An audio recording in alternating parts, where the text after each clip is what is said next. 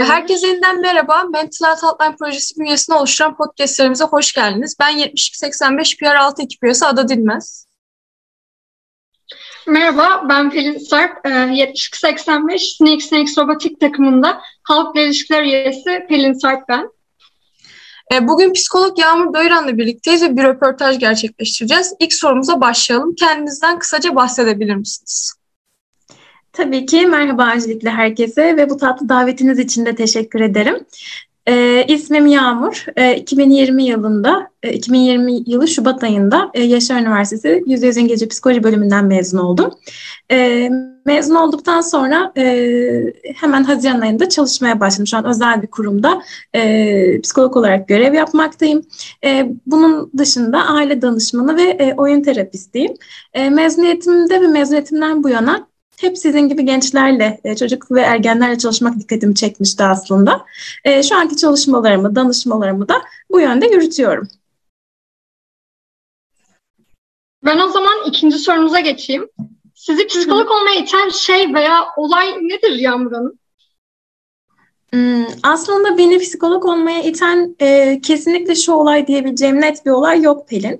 E, ancak şöyle söyleyebilirim ki ben bu kararı aslında lisedeyken verdim. E, insan ilişkilerim her zaman çok iyi olmuştu ve e, lisedeyken psikoloji dersi almıştım. Ve dedim ki ne kadar güzel bir alan, ne kadar bana yakın. E, daha sonra fark ettim ki insanlar bana bir şeylerini anlatıyorlar ve ben onları dinlemeyi seviyorum. Yani şu anki mesleğimde olduğu gibi yargılamadan, e, bazen sadece sessiz kalarak ben insanları dinliyorum ve insanlar benimle konuşurken dinlediklerini fark ediyorlar. E, bu şekilde yolum psikolojiyle e, kesişti. Daha sonra kendi terapi sürecime de başladım yine lisedeyken ve o zaman netleşti. Yani önce e, bölümle tanıştım, karar verdim. E, daha sonra dedim ki e, kendim de destek alınca bunun insana nasıl iyi geldiğini görünce dedim ki evet benim yapmam gereken iş kesinlikle bu. Kendiliğinden gelişen bir süreç olmuş diyebiliriz bence buna. Kesinlikle aslında öyle kendiliğinden gelişti. Kendim başka hiçbir meslekte düşünemiyorum zaten. Ee, hep böyle insanın içinde olduğu, e, insanlara iyi geldiğimi hissedebildiğim bir e, alanda çalışmak istiyordum ve oldu. Ben de tam şu anda meslek arayışında olduğum için açıkçası bu cevap çok güzel geldi bana. O zaman diğer sorumuza devam edelim. Şu anda mesleğinizin en keyif aldığınız yönü nedir? E, mesleğimin birçok keyif aldığım yönü var ama bunu en genel e, hatlarla şöyle ifade edebilirim. E, psikolojide öğrenme süreci asla bitmiyor. Çünkü bir şey öğreniyoruz ve o öğrendiğimiz herkeste işe yaramıyor. Sürekli olarak bir öğrenme yolculuğu her yeni insan, her yeni birey aslında yepyeni bir dünya bizim için. Ee, bunun bu kadar değişken olması, bu kadar canlı ve dinamik olması aslında e, beni çok etkiliyor. O yüzden e, sürekli bir e, öğrenmenin olduğu e, ve her insana e, iyi gelme yolunun farklı olması beni çok etkiliyor diyebilirim.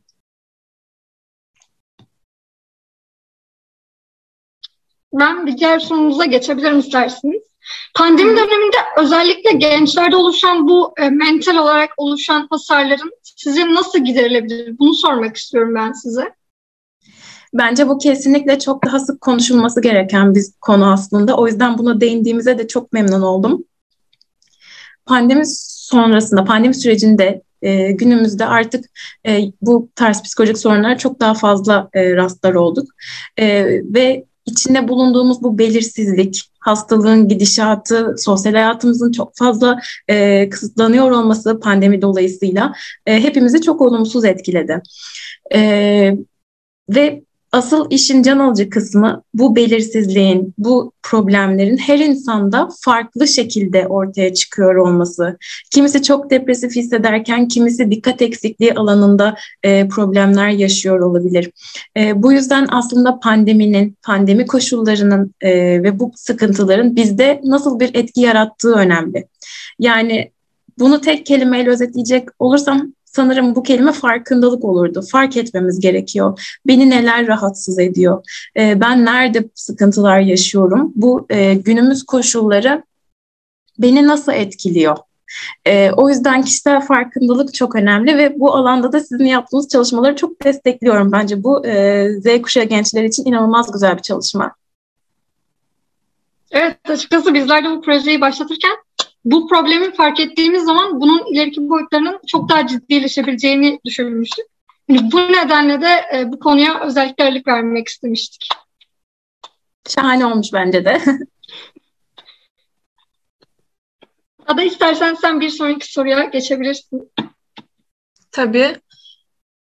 Ee, aslında diğer sorumuz şöyle. Birçok mental sağlık sorunuyla karşı karşıya kalan lise ve üniversite öğrencilerinin ne yapmalarını önerirsiniz? Aslında bir, diğer sorumuza benziyor ama biraz daha Hı-hı. aslında eğitim çağında olan ve belki de hani yaşıtları tarafından zorbalık gören lise öğrencileri, üniversite öğrencileri neler yapmalarını önerirsiniz?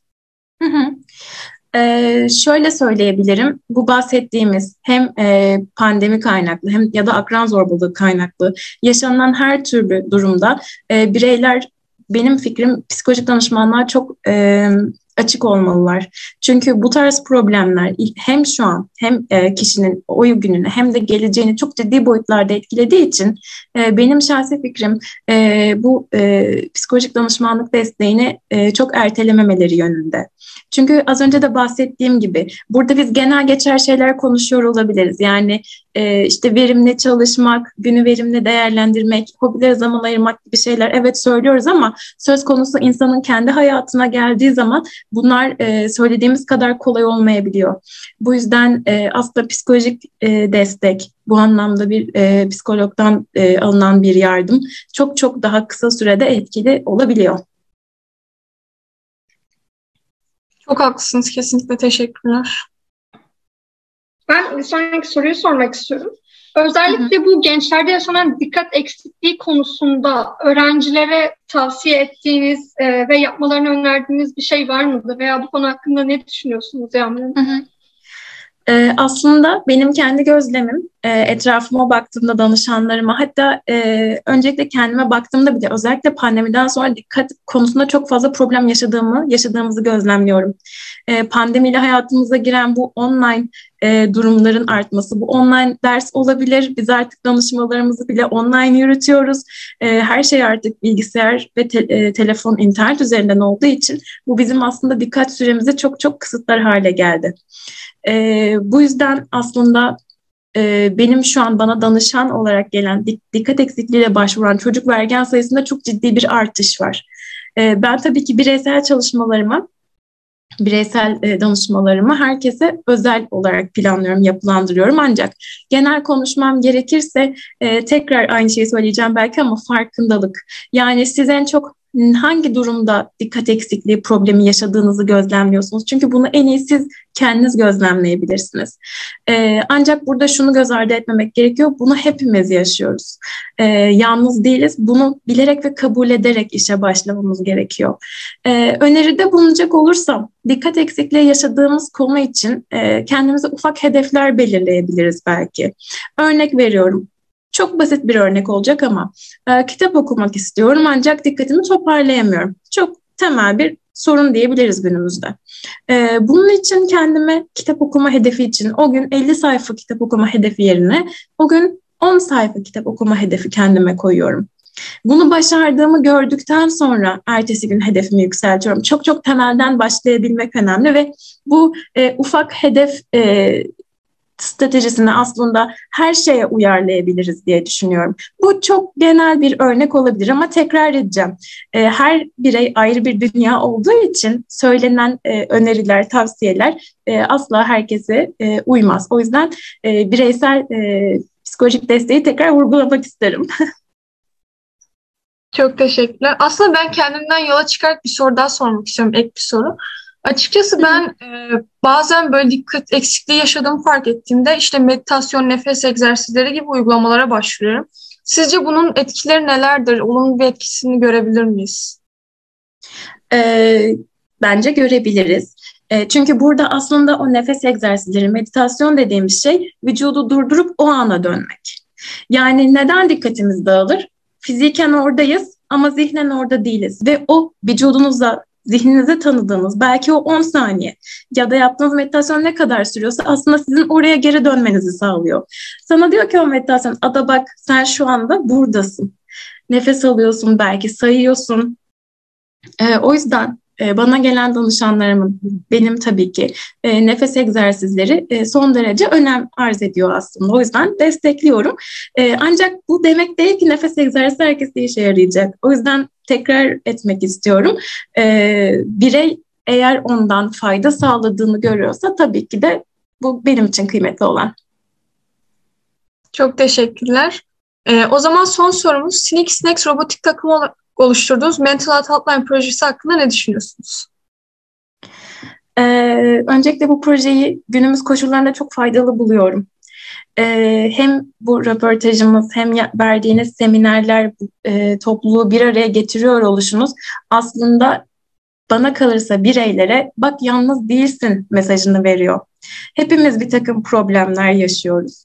E, hepimiz bazen nasıl başa çıkacağımızı bilmiyoruz ama her şeyin en başındayken ya ben yalnız değilim hissini e, sanıyorum e, bu hissi duyabilmek e, bizim için çok kıymetli. Yola öyle devam etmek gerekiyor. E, bir yandan Z kuşağının böyle e, gümbür gümbür geliyor olması da beni çok duygulandırıyor aslında. Çünkü bizim böyle nesillere ihtiyacımız var. Sonuna kadar destekliyorum.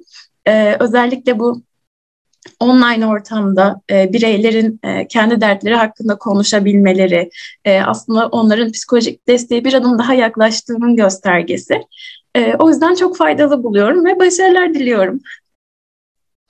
Güzel dilekleriniz için gerçekten çok teşekkür ederiz Yağmur Hanım. Sizinle röportaj yapmaktan ben kişisel olarak da çok fazla keyif aldım. Katılımınız için çok teşekkür ederiz. Umarım Mental Health Hotline projesini sizin sayenizde daha da geliştirebiliriz. Bir diğer podcast bölümünde görüşmek üzere.